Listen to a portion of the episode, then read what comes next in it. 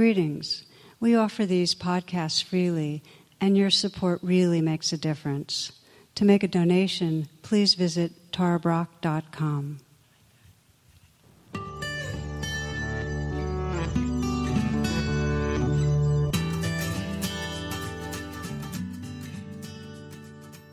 So, namaste and welcome. This class is going to be looking at trance and waking up from trance. And we're going to uh, focus particularly on how the practice of rain weaves mindfulness and self compassion in a way that can really free us. And in particular, free us from that those stories that keep us feeling that we're small, that we're separate, that we're not okay primary version of suffering in our culture and elsewhere. And I thought I'd begin with uh, something that really grabbed my attention some years ago. This was a high school student's application to college. I'm just going to read you parts of it. It's an essay that a student wrote in response to that question Tell us about anything significant in your life. Here goes. He says, how can I describe myself? I can tread water for three days in a row. I woo women with my sensuous and godlike trombone playing. I can pilot bicycles up severe inclines with unflagging speed. And I cook 30 minute brownies in 20 minutes. I'm an expert in stucco, a veteran in love, and an outlaw in Peru. I once single handedly defended a small village in the Amazon from a horde of ferocious ants.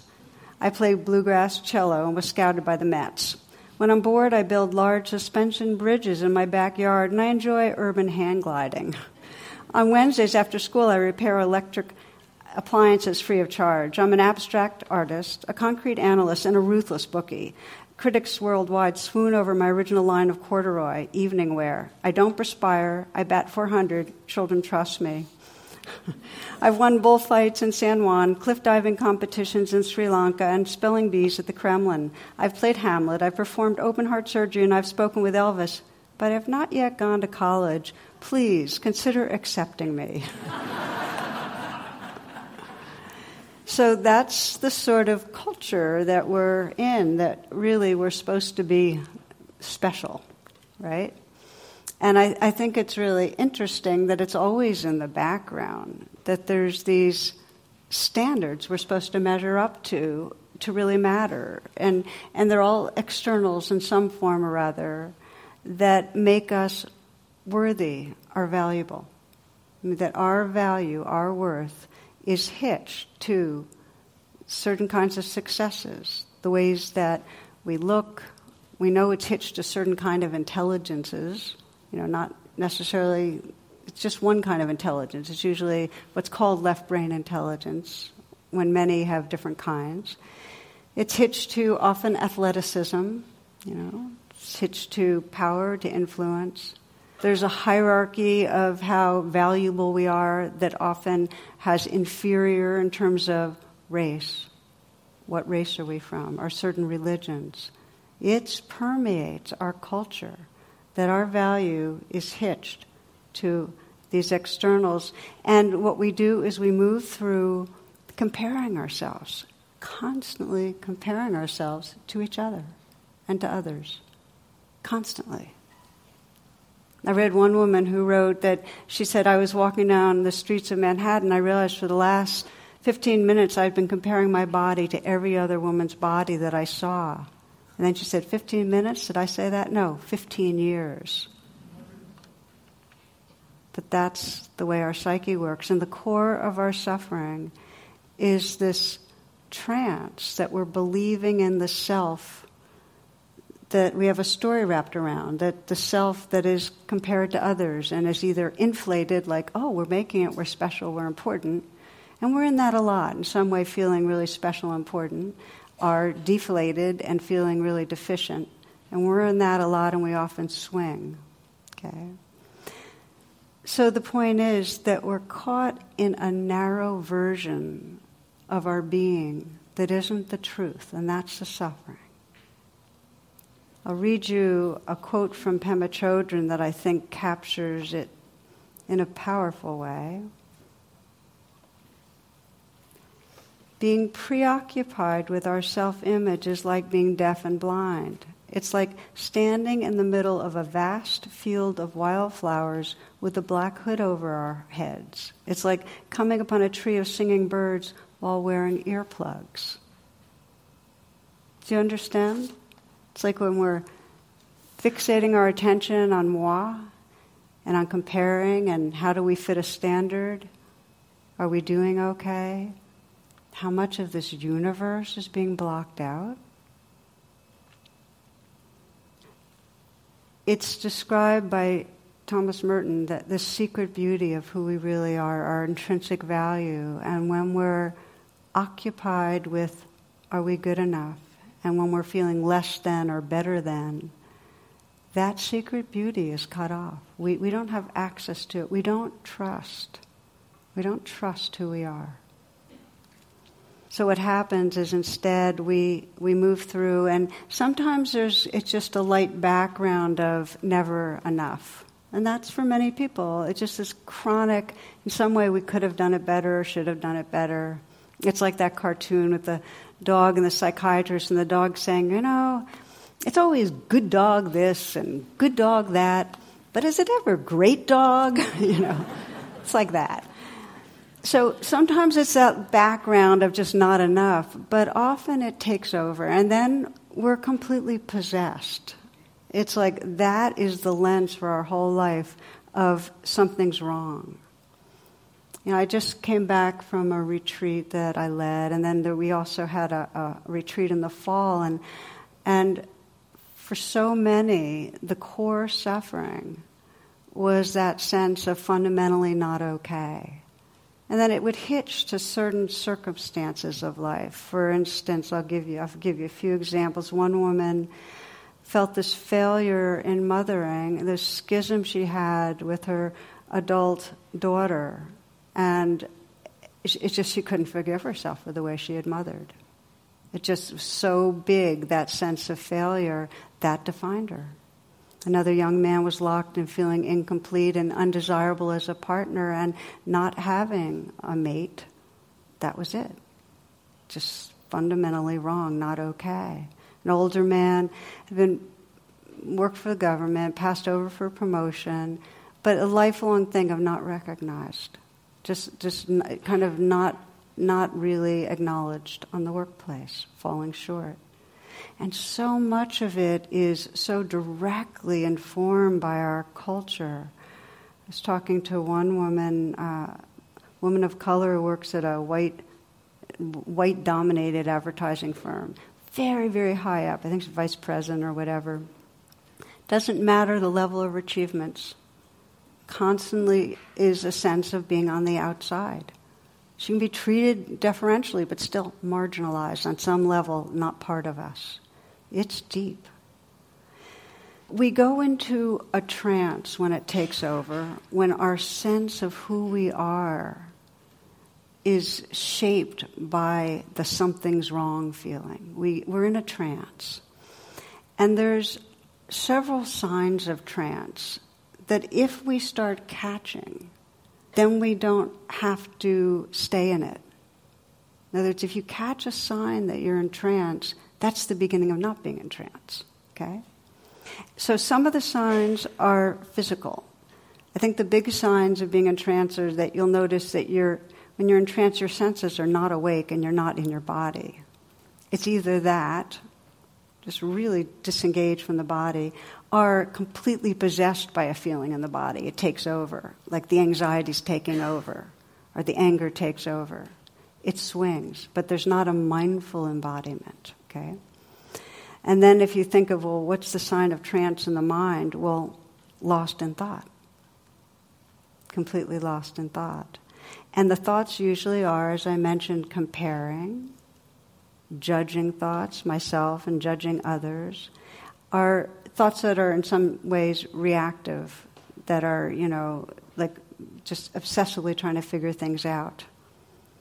And then behaviorally, the sign of trance. It's, it's when that sense of have to have, that we're kind of chasing after something.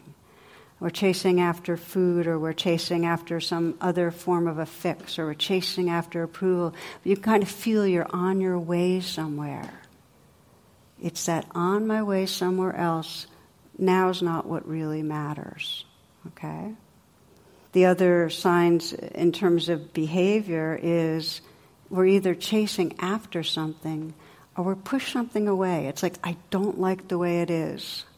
And we're either trying to numb ourselves in some way, or we're trying to figure something out to get away from something, or we're going to sleep, but there's some way of trying to push away the moment. If you watch, most moments, we're either wanting something more and different, or not wanting something, wanting something to go away. My favorite example, uh, one I just think is kind of perfect, is a cartoon I saw actually years ago, but I'll update it for you, of this fortune teller, and she's with a woman, and the woman saying, I need your help, I need you to look into the crystal ball. My husband, there's just a block, he won't talk about his feelings. So the fortune teller says, "What else is new?" But okay, I will, okay, I'll look. so she looks into her crystal ball, and we're updating it now. She says, "Beginning 2017, men are going to begin to talk about their feelings. Within moments, women across the country, women across the whole world, really, but within moments, women will be sorry." so there's what we want, and then getting what we don't want, and so on. I've been describing this trance uh, the way I like it. To, it's visual that I think is really useful. As Joseph Campbell describes this big circle of awareness with a line going through it. And when we're in trance, we're below the line. In other words, above the line is everything we're aware of, below the line is everything we're not aware of. So when we're in trance, we're below the line, we're just not aware of what's going on. You might be aware of your anxiety thoughts, but you're not aware of your body. Or really, you're just you're not aware of what's going on really in your heart, what's under the anxiety thoughts. Or you might be aware of being completely caught up in anger, but you're not aware of really what you're believing behind that. There's there's stuff left out. So when we're in trance, we're below the line and we're believing in a narrow, limiting story that's not the truth. And so the Buddha basically said this is the essence of suffering. When we're below the line, we're forgetting who we are. You know, we're forgetting the awareness and the love and the creativity and the fullness of our beingness.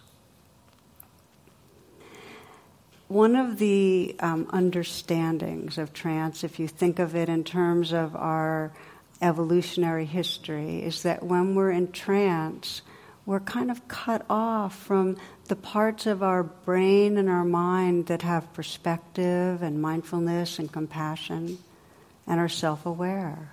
And we're being driven by the limbic system when it's activated and afraid. That's kind of what's going on. We're being driven by fight, the part of us that's fighting, that's blaming, that's judging, or flight, the part of us that's withdrawing, or freeze, where we're just kind of stuck. And what's going on in those moments is, when we're below the line, we're trying to control our experience.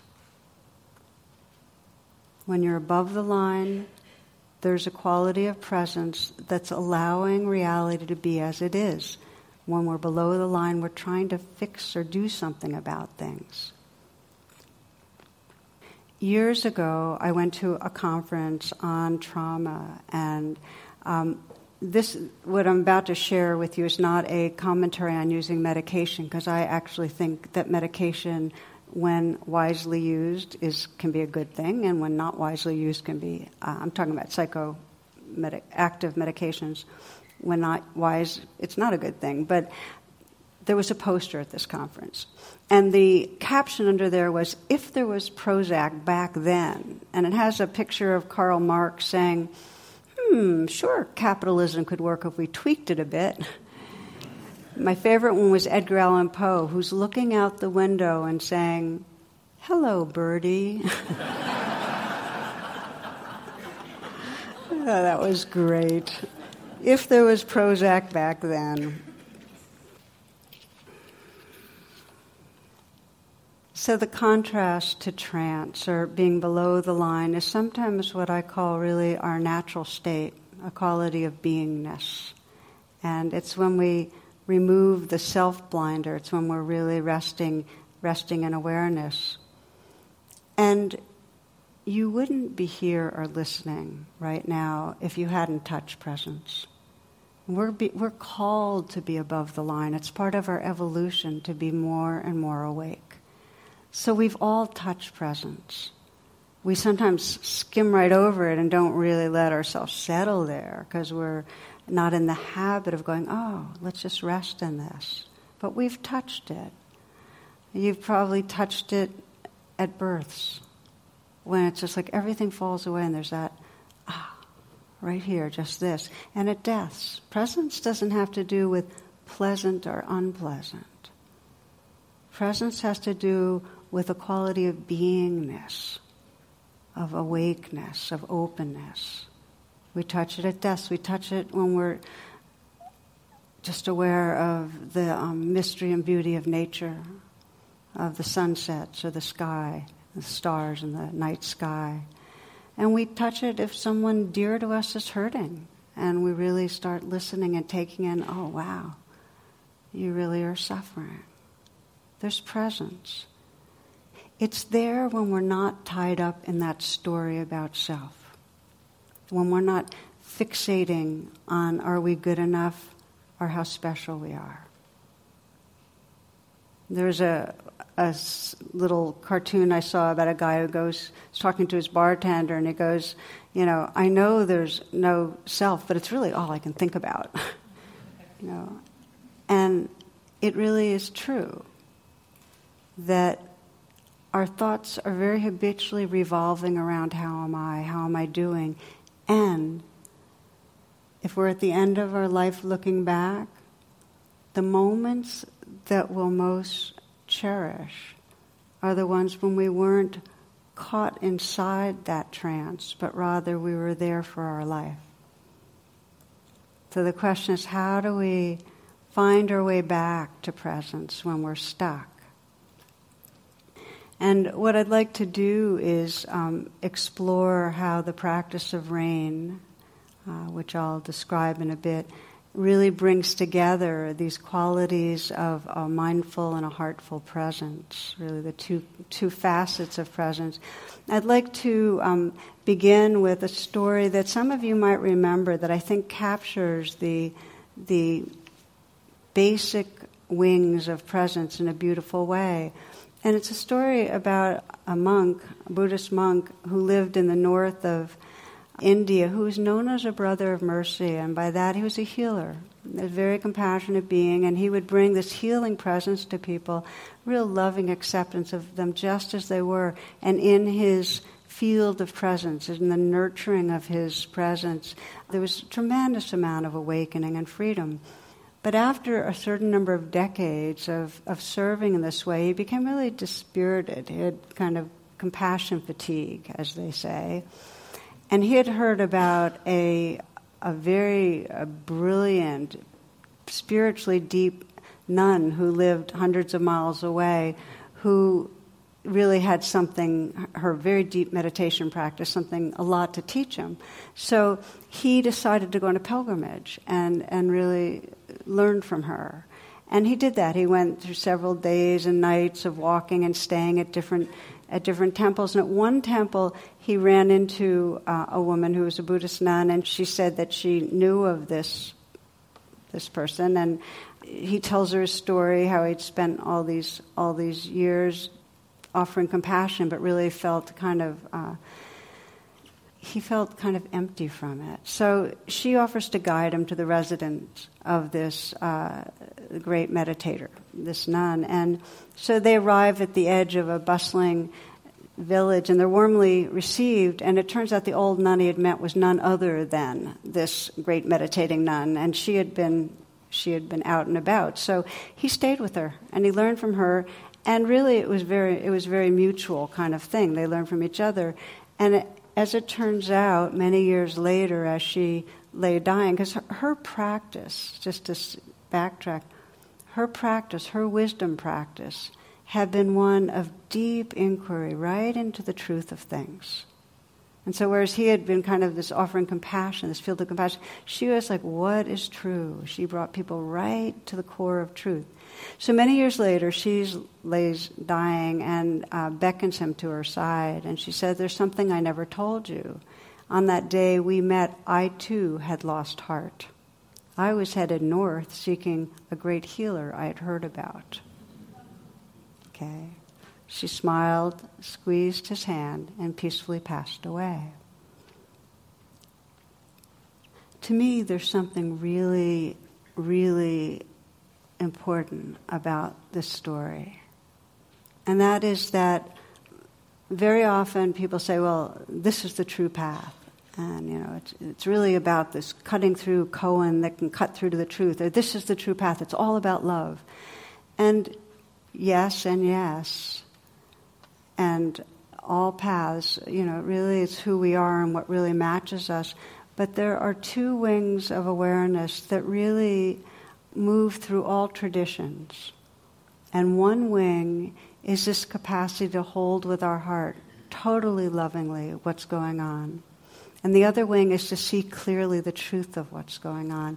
And like two wings of a bird, they're entirely interdependent.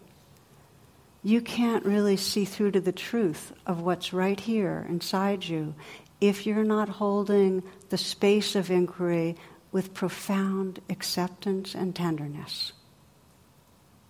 Okay? And you can't open your heart to life in a real way if you're not seeing clearly the life that's here. We need the two wings. So as we look at RAIN, what we see is that RAIN intrinsically, this acronym that we're going to be looking at, has the two wings of awareness built into it. And RAIN, for those that aren't familiar, is recognize, allow, investigate, and nurture. Okay, so think of the two wings. Recognize is seeing the truth of what's going on in the moment, and allow is that space of heart that lets be. And then we deepen that presence. It's like two pairs. We, with the eye, investigate, go deeper into seeing that truth. A deeper clarity about what's true. Investigate and nurture and engage love. Each pair is essential. We start with recognize and allow, and we're going to break these up into, into two pieces, and then we're going to practice the full practice of rain together tonight. And the way you might think of recognize and allow is that you're noticing right what's there in the moment. Just whatever, when you're in a, challenging tangle. You're going, oh, okay, anger. Or, oh, okay, I'm, I'm caught in fear. You're naming it in some way to yourself. And you're letting it be there. Just letting it be there. You're not trying to fix it. You're not judging it. You're not pushing it away. You're just letting it be there. That's recognize and allow. And an example of recognize and allow that really touched me, and I, this is from years back. Those of you that have read Radical Acceptance might remember it. Was of, of a man who had Alzheimer's and came to a retreat with me. And he was also a psychologist, and he was he needed his wife to help him find you know the different meditation rooms and to go to the meals and so on. But when we had our meeting, he was very upbeat, and I asked him, you know, what allowed him to be so upbeat. And he said, Well, you know, it's like the leaves falling from the tree and fall. It's not something bad that's happening. It can be scary and hard, but it's okay. And then he told me a story, and this is where you're going to see the recognize and the allow. He said that he was early on, when, it, when the, early in the onset of Alzheimer's, he was um, giving a talk, and he had been invited to address, you know, maybe 100 people. So he got there, and right before he began, it was like he completely blanked out. So he had no idea why he was there, why he had been invited, what he was supposed to do. Okay, so that was the that was the moment. So what did he do? Well, he paused, and then he put his palms together, and he just named what he was aware of. Okay, embarrassed, and then he kind of bowed, afraid, bowed, heart pounding, bowed, confused, bowed. This went on for a bit, and then he started calming down, so relaxing, you know. And when he looked out, some of the people there had tears in their eyes. And one person said, You know, nobody's ever taught us the teachings this way. And what had he done? Well, first, he didn't do anything. The beginning of changing any pattern is to pause. And that was what he did. He paused. And then he began to name, to recognize just what was happening. And the bow was his way of allowing, just letting it be there. Recognize and allow. And really, there's a, a, sense that that awareness, that presence of just recognizing, allowing, kind of untangled things for him. I think of it sometimes as a, a kind of yes meditation where you're just noticing reality and agreeing to reality. You're saying yes to the reality of the moment. You might just for a moment close your eyes. We'll just experiment a little.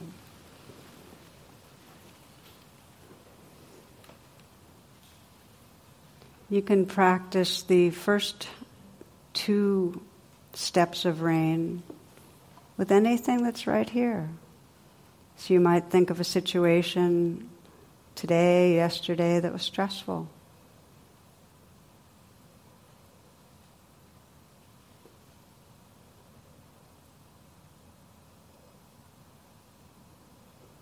And imagine you could just put yourself in that situation.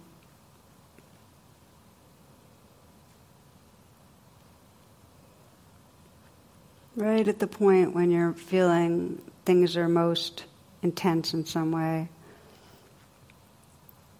And freeze the frame. Just let yourself remember what the different aspects of the stress were.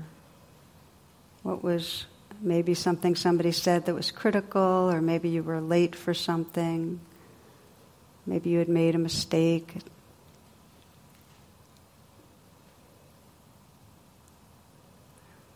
Maybe you said something that you felt embarrassed about.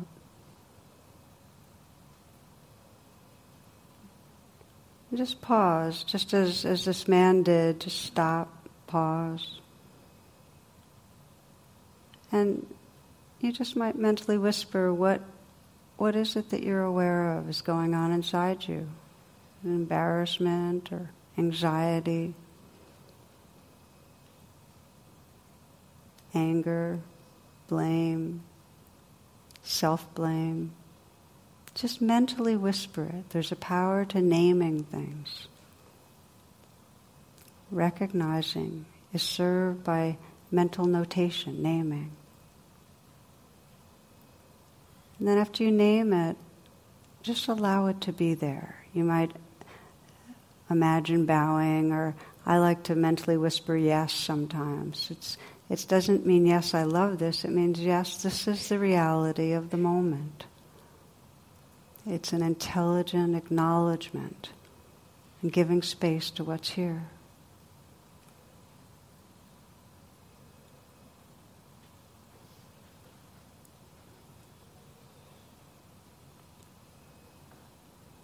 Noticing whatever's going on inside you right now.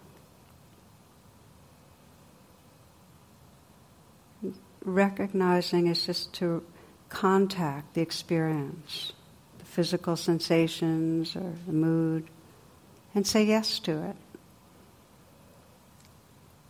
Notice what happens when you say yes to what's going on inside you. Just a gentle, soft yes. The energy of yes.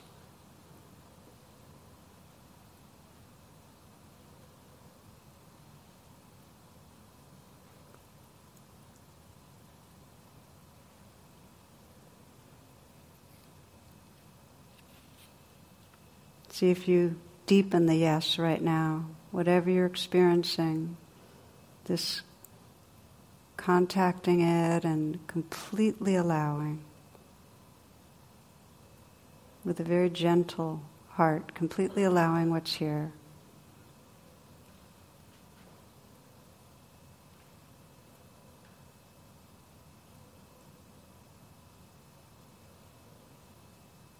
And just listening to this verse by the poet Kaviri called Flurries. This flurry of snow thoughts inside my mind globe is continuous. No room for sunlight, warmth, peace. I'm stuck inside a pattern I can't control unless I see the woman trapped inside and the one holding the globe. The choice to shake it up again or cradle the scene in her hands till all the cold flakes have settled and quiet serenity abounds.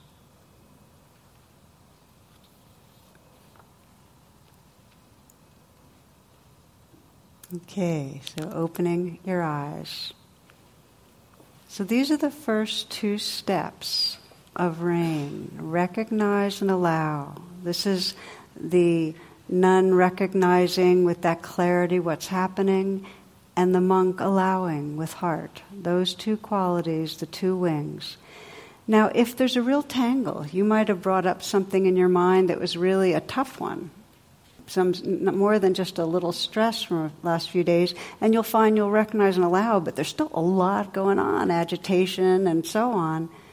That's when you need to move on to the next two steps, which are deepening the recognizing and allowing where you recognized and allowed, and now you deepen it with investigate what really is going on and nurture.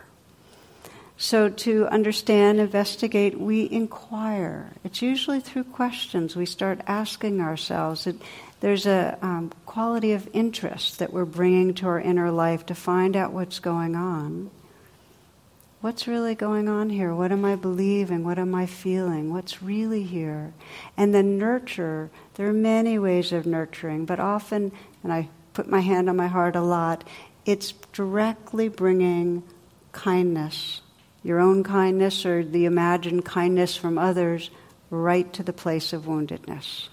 So I'm going to give you an example of these two, um, how we deepen the recognize and allow and investigate and nurture, and then we're going to be practicing it together. The whole the whole four steps of rain. The example I thought I'd give you is uh, of a minister I met with some years ago who was really caught. He had a kind of impasse in his marriage, and his wife was really dissatisfied. Kind of harkens back to men won't talk about their feelings because she wanted him to be more intimate and more vulnerable and not so spiritually detached. And she wanted him to be able to say, I love you, and look into her eyes. That was what she wanted. She wanted even more than that for him to take her dancing. Okay.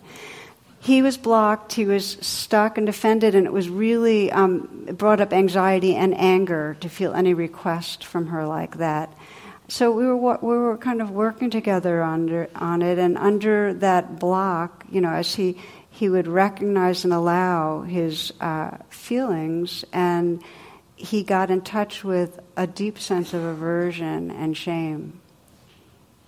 So he recognized it, allow it, feel it fully. You know, he really felt the disgust in himself. You know, how come he could comfort and guide other people? uh, you know, in his congregation, but he couldn't be really close with people. It really started hitting him. You know, he's, he, he has a harsh inner critic saying, um, you know, be a better person you don't deserve. So he's always managing himself. He couldn't embody his preaching. So he, so he felt a lot of shame. So recognize was to recognize that shame, recognize the aversion, and let it be there, allow. Now that's very hard, but allow just means pause, don't try to do anything with it because we're going to go deeper here. Investigate. When I asked him to feel it, to feel what he's feeling, it was this empty, hollow area. It had a sinking feeling, an ache in his heart and his belly. And the belief that went with it is I'm a total imposter, defective. Okay, that was the belief. Because I asked the question, well, what are you believing when you're feeling this? I'm just a total imposter. It was deep imposter syndrome. Then I asked a question that I really recommend to you, which is to, right to that wounded place, the place that feels completely like an imposter, empty, ashamed, and so on. What does this place most need? That was the question. And for him, it was a real deep sense of forgiveness and love. The sense that he was trying and re- recognizing it and that he couldn't help it. It's a real forgiveness, just so he wouldn't be blaming himself for being bad. And so he, you know, when he recognized that, I said, then we got to nourish. That was investigate, nourish.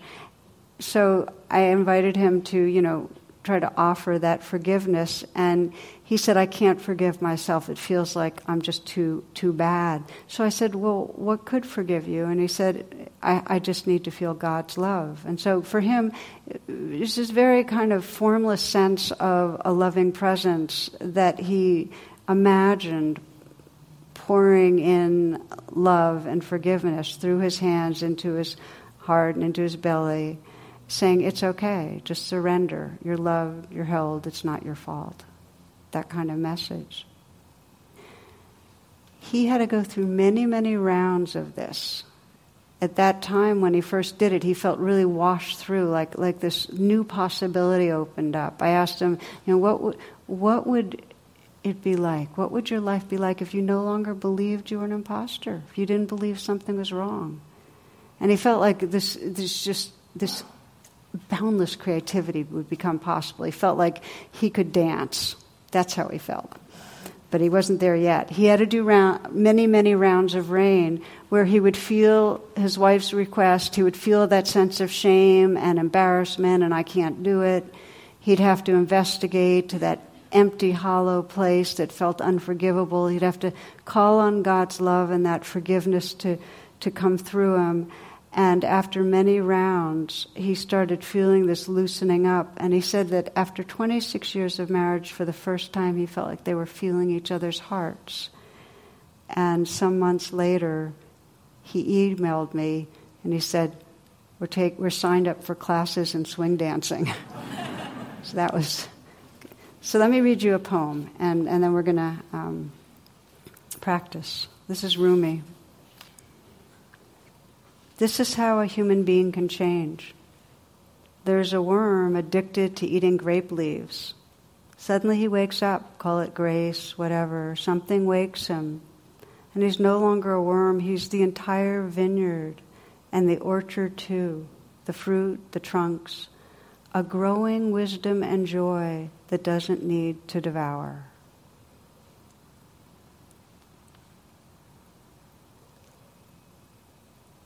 The invitation is to begin recognizing the signs of wormness, of trance, you know, that we're caught in trying to eat more, get more, push away control. And there's a grace when we begin to deepen attention with mindfulness and self compassion.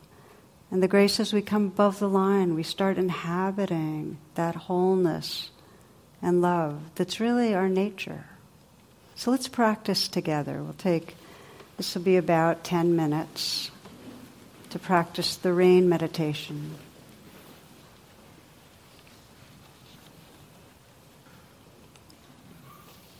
Find yourself a way of sitting so you're comfortable. Let your eyes close. You may take a few full breaths, inhaling deeply filling the chest and lungs. And then a slow out breath, relaxing, releasing, and letting go with the out breath.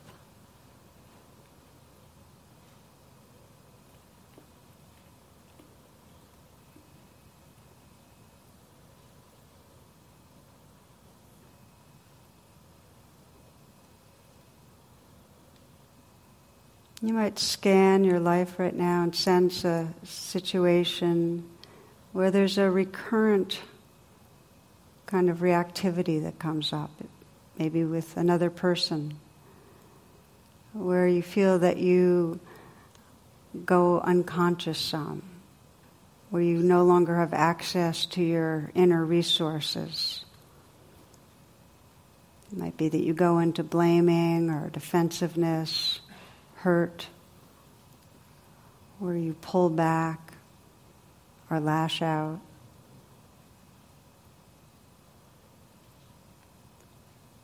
I wouldn't pick a situation that feels that it's got a current of trauma in it. That won't serve you. But something where you feel you get your emotions get triggered. You get some sense of strong emotion, maybe anxiety, fear, guilt.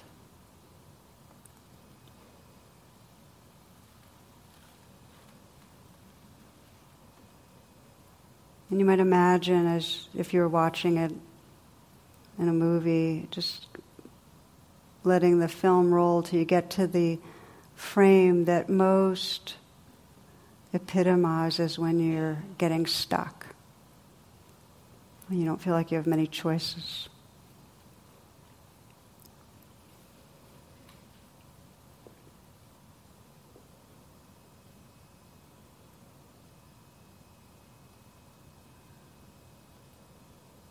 Freezing, pausing right there. And sensing, we begin with recognize the R of rain, just to notice what's predominant. What is it you're most aware of in the moments of being stuck? Is it anger or hurt, judgment, embarrassment?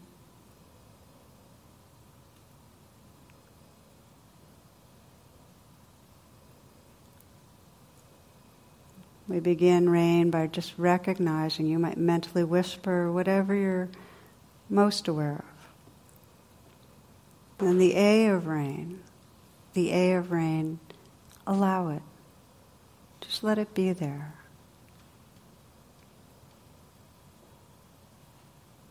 The A of rain is a kind of pause where you give space to what's here without trying to change it in any way.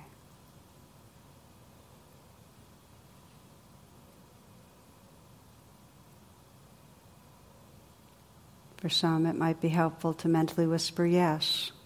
You're agreeing to fully experience this with friendliness, with interest.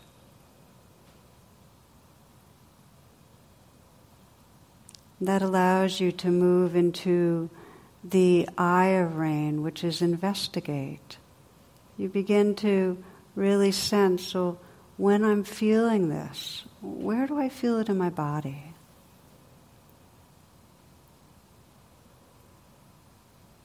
See if you can maybe even let your posture change to represent the posture that most expresses the feelings. And it may be that your hands go into fists, or just sense how your facial expression changes if you're really in touch with and contacting the inner experience. It's very useful to let your body posture express it. Feel the place in your body where you most feel the sense of the fear, the anger, the hurt. You might ask yourself the question when this is going on, what am I believing about myself?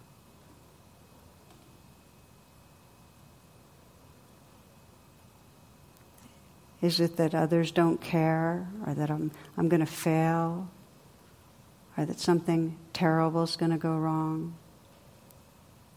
I'm not respected. I'm invisible. What am I believing? If you have a sense of the belief, notice the feelings that go with it in the body and how they might change or intensify when you're really believing the belief.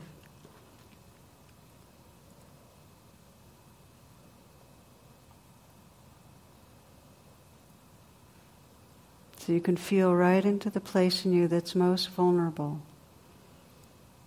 and ask that part of you, what do you really need? How do you want me to be with you? What do you most need to experience? Is it love or forgiveness, understanding, safety?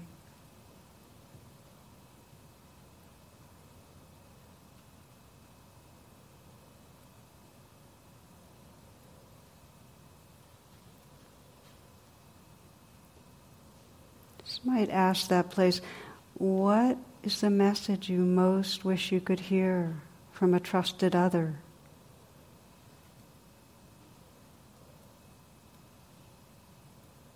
What would be most reassuring, healing?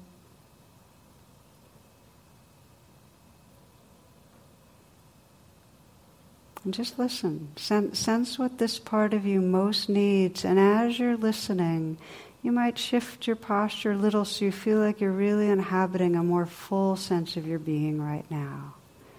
So you're listening really from your true self, from your wise heart. And you might put your hands on your human heart here and experiment with this right now. Let the touch express a kind of tenderness because we're entering into nurture, the N of rain. Listening to what's needed, you've investigated, listening to what's needed, and now sensing how you want to respond, how this part wants you to be with it, what message you might offer yourself. Letting your attention go inward and through the touch and with the message offering the love, care that this part of you most needs, however most resonates.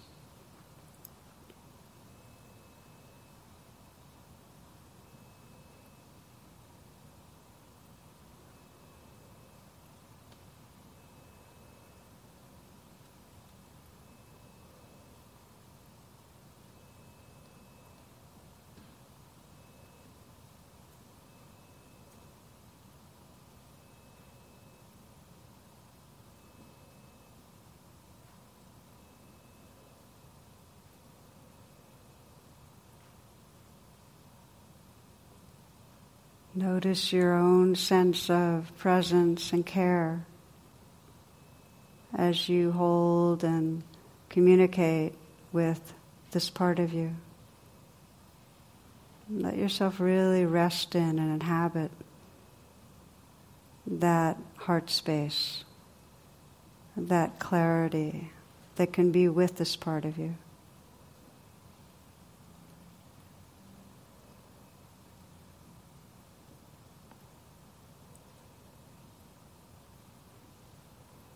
And sense as you rest in this natural presence, what your life would be like if you didn't believe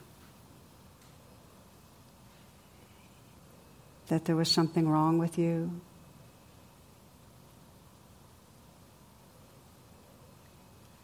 If you didn't believe the limiting thoughts, what would your life be like? Who would you be?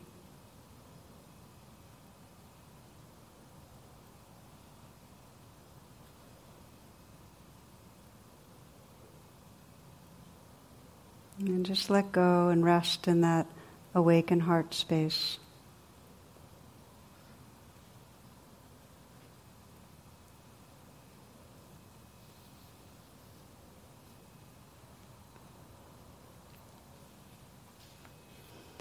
This is how a human being can change. There's a worm addicted to eating grape leaves. Suddenly he wakes up. Call it grace, whatever. Something wakes him and he's no longer a worm. He's the entire vineyard. And the orchard too, the fruit, the trunks. A growing wisdom and joy that doesn't need to devour.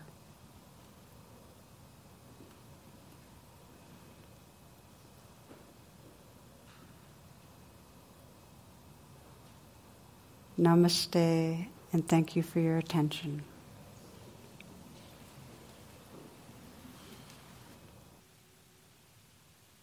For more talks and meditations, and to learn about my schedule or join my email list, please visit tarabrach.com.